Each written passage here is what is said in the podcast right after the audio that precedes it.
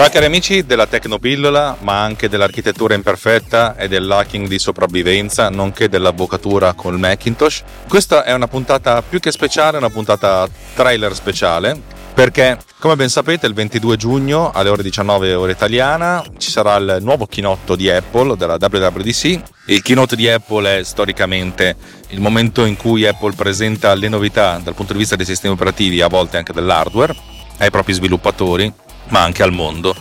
E quest'anno faremo una bellissima diretta in video in cui mostreremo nelle immagini quello che succederà in diretta da Apple, però in audio, un po' come ha fatto la Jalapas Band per i mondiali di calcio, eh, ci saremo noi a commentare questo evento. Prima di questo evento però dobbiamo fare questa micro puntata trailer in cui ci, ci raccontiamo, raccontiamo noi stessi o anche agli altri, ma vaffanculo, scusami un tizio pezzo di merda, vaffanculo, ho mandato a fanculo una sciura che con un SUV mi stava per uccidere. Dicevo, facciamo un minimo di previsione. Allora inizio io dicendo che monterei. Così, io la sparo così, poi magari non succede niente, però dico così, monterei. Allora, ovviamente la cosa più, più rilevante delle, dei rumors è l'idea che Apple presenterà eh, l'architettura ARM per, per Mac, eh, per cui potrà iniziare a utilizzare probabilmente dall'inizio del 2021 processori ARM sviluppati internamente per i propri computer, il che significa, forse per una delle prime volte della storia dell'informatica moderna, perlomeno del, del, del terzo millennio, eh, un'azienda che fa hardware e software e anche per quanto concerne l'hardware produce tutta la catena produttiva fino al processore. È una cosa molto interessante, molto particolare e che insomma per gli sviluppatori di terze parti, tipo me, eh, comporterà alcune cose interessanti. Quando Apple ha fatto la transizione da, eh, da PowerPC a Intel, ha messo a disposizione degli sviluppatori una sorta di noleggio, una, una macchina, un prototipo, che era in realtà un PC con Pentium 4 all'interno di un case di, di un Power Mac G5 per poter sviluppare, poter iniziare a vedere come funzionavano le cose. Quelli però erano altri tempi, era il 2005 e Apple non era la, la, la, la società informatica più ricca del mondo. Adesso Apple vale un 1400 miliardi di dollari, più o meno, eh? a seconda di quanto valgono le azioni giorno per giorno. Cioè capite che c'è una, una, una tale differenza di, di, di peso, di, di enormità e soprattutto gli sviluppatori non sono più quattro gatti ma sono tantissimi eh, proporre qualcosa del genere è un po' più complicato. C'è chi dice che potrebbe presentare un Mac mini con un processore ARM eh, su cui gira una versione custom del sistema operativo per fare i test, secondo me è una di quelle cose che sarà anche un po' più difficile da, da, da avere. Non lo so, ci potrebbero essere degli esemplari di pre-produzione, ma quest'anno la vedo, la vedo un po' più difficile, nel senso è più complicato gestire questo tipo di di volume eh, invece che no. Oppure magari, che ne so, darà a tutte a disposizione un Apple TV e, senso, e dicendo arrangiatevi con quella. Potrebbe anche essere, eh? non, non, non, si può escludere questa cosa.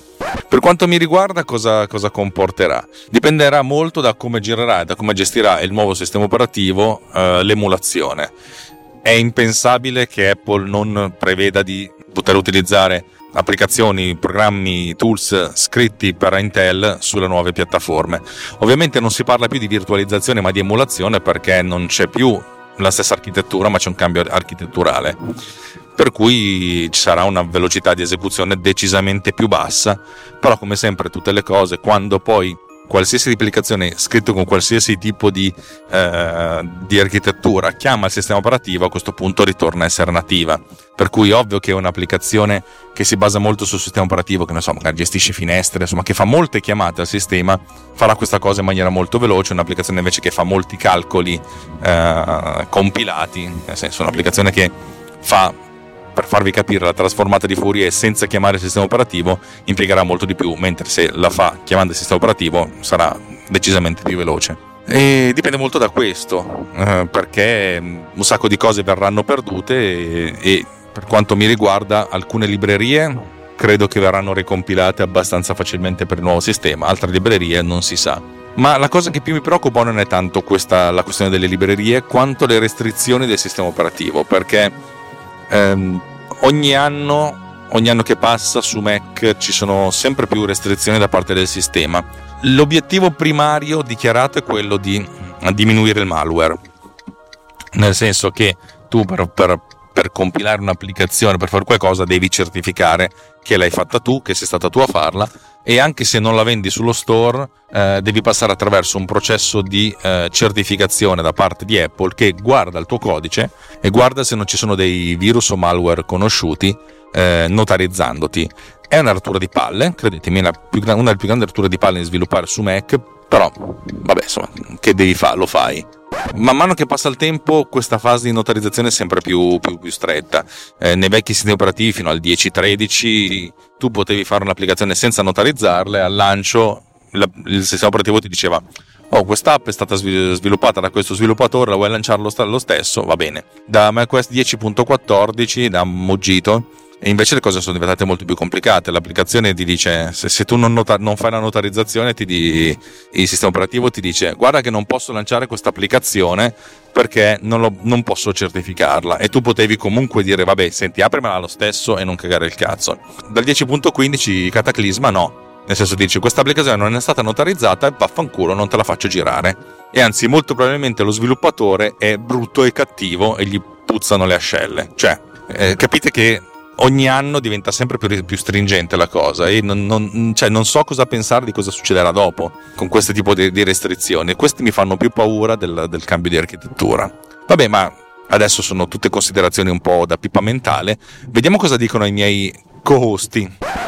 Ciao a tutti, sono Davide Gatti e mi è stato chiesto di descrivere che cosa mi aspetto dal WWDC del 2020. Io in controtendenza al posto di darvi il mio parere su quello che mi aspetto, vi dirò che cosa non mi aspetto dal WWDC e cosa spero non mostrino.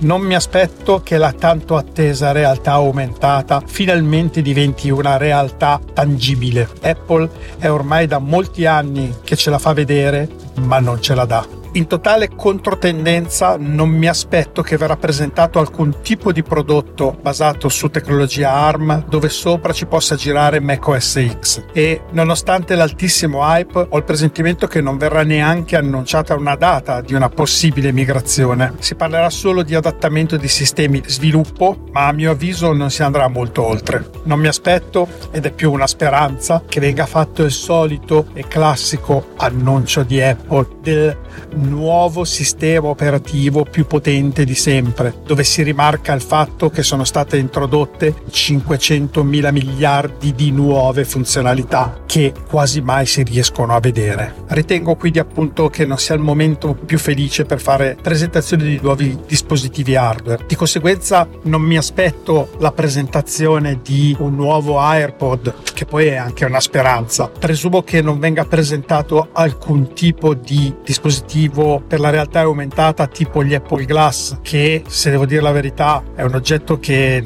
a mio avviso non è nel target Apple. È stato fallimentare come progetto per chiunque l'abbia presentato e non sarà da meno per Apple. Sarà un inutile orpello che farà una brutta fine, considerando che verrà venduto da Apple a prezzi stellari. Non mi aspetto davvero di rimanere sorpreso per nessuna delle cose che sentirò in questo WWDC 2020, come spesso capita da diversi anni. Una sola cosa mi aspetto da questo WWDC 2020. Mi aspetto di divertirmi molto con i miei amici e con voi ascoltatori di Runtime Radio. Questo è il vero obiettivo di questa trasmissione, per quello che mi riguarda. Ciao a tutti, sono Roberto Marin di Snap Architettura Imperfetta e sono qui per raccontarvi quali potrebbero essere le novità svelate al chinotto che si terrà lunedì siamo tutti in attesa, come sapete, di vedere il chip ARM anche sui Mac, vedremo come se la caverà Apple, questo ne abbiamo già parlato e parlato più volte sia sul mio podcast ma anche sugli altri podcast del network Runtime Radio.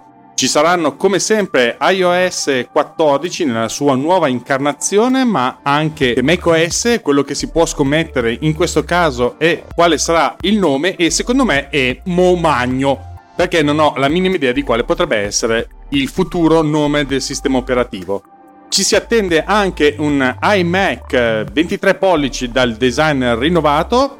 Molto probabilmente ci sarà anche un iPad base e un iPad mini nuovi. Chi lo sa, staremo a vedere. Questi qui sono i rumors. Ci potrebbe essere, appunto, dal punto di vista della line-up dei Mac magari un MacBook da 14 pollici con chip ARM, chi lo sa, e poi ci si attende, come sempre, anche delle novità dal punto di vista degli altri sistemi operativi che possono essere WatchOS, Apple TV e via discorrendo, ma diciamo che in larga massima ci si attende delle novità dal punto di vista dell'hardware che potranno migrare su chip ARM e di conseguenza delle novità sugose per quanto riguarda il software. Detto questo, volevo soltanto avvertirvi che io purtroppo non sarò della partita, ma vi lascio in ottime mani grazie al contributo di Alex, Davide e Filippo. Vi auguro di godervi questo keynote e spero davvero che sia pieno pieno di novità in cui potremo poi parlarne in altre puntate sui vari podcast. Alla prossima! Ciao a tutti, sono Filippo di Avvocati e Mac. Visto che gli altri probabilmente hanno già accennato alcuni dei rumors che da settimane circolano e che francamente non mi interessano, eh, gli unici rumors che un po' mi incuriosiscono sono le, eh, legati da una parte al fatto che io sono un quattro occhi e quindi sono curioso di vedere questi fantomatici Apple Glasses e devo dire una verità, eh, una curiosità anche, eh, sarebbe uno sfizio nell'eventualità che uscisse una versione di, dell'HomePod in italiano e possibilmente in una versione un po' più eh, economica rispetto al costo attuale degli HomePod che di fatto eh, non sono paragonabili attualmente eh, alla, ai dispositivi di Amazon. La cosa, eh, le aspettative più grosse invece sono, dal mio punto di vista, sono sempre legate a iOS 14 e ad iPadOS. Spero, spero che eh, le novità um, a cui assisteremo eh, lunedì 22 giugno siano simili a quelle dell'anno scorso. In particolare mi interesserebbe avere una gestione avanzata dei file per lavorare su iPad un po' come su Mac quindi equiparare file al Finder, la possibilità di utilizzare la tastiera, una volta attaccato ovviamente all'iPad, per gestire l'intera interfaccia dell'iPad senza doverlo toccare sostanzialmente. E eh, non da ultimo, spero, se ho dei dubbi, eh, su dei miglioramenti eh, di Siri che oggettivamente eh, è il, il, grosso tallone d'Achille eh, della tecnologia Apple sul sia da un, da un, punto di vista di riconoscimento vocale, sia anche delle capacità del, dell'assistente eh, di Apple di gestire eh, le, le richieste non come la concorrenza, ovvero Amazon e Google. Per il resto sono sicuramente curioso di vedere con voi eh, il primo uh, keynote Apple totalmente da remoto, senza presumibilmente una platea di spettatori e vedere quello che Apple riuscirà a fare nella gestione di questo evento sicuramente inusuale. Vabbè, insomma, avete sentito quanto ogni, singolo, ogni singola persona si aspetti e abbia aspettative appunto di questo, di questo chinotto. Eh, di conseguenza, quello che, quello, quello che, faccio è darvi appuntamento al, al 22 gennaio quello che posso fare è semplicemente darvi appuntamento al 22 giugno alle ore 19. Trovate il link dell'evento Facebook nelle note di questo episodio e ricordandovi che sarà una diretta in streaming video su YouTube.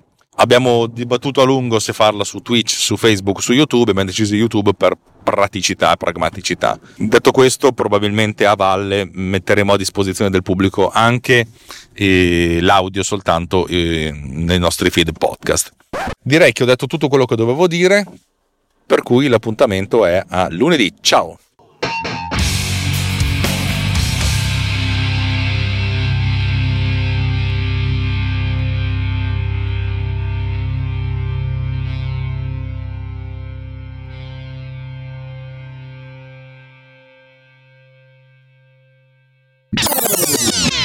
This has been done with Power Recorder.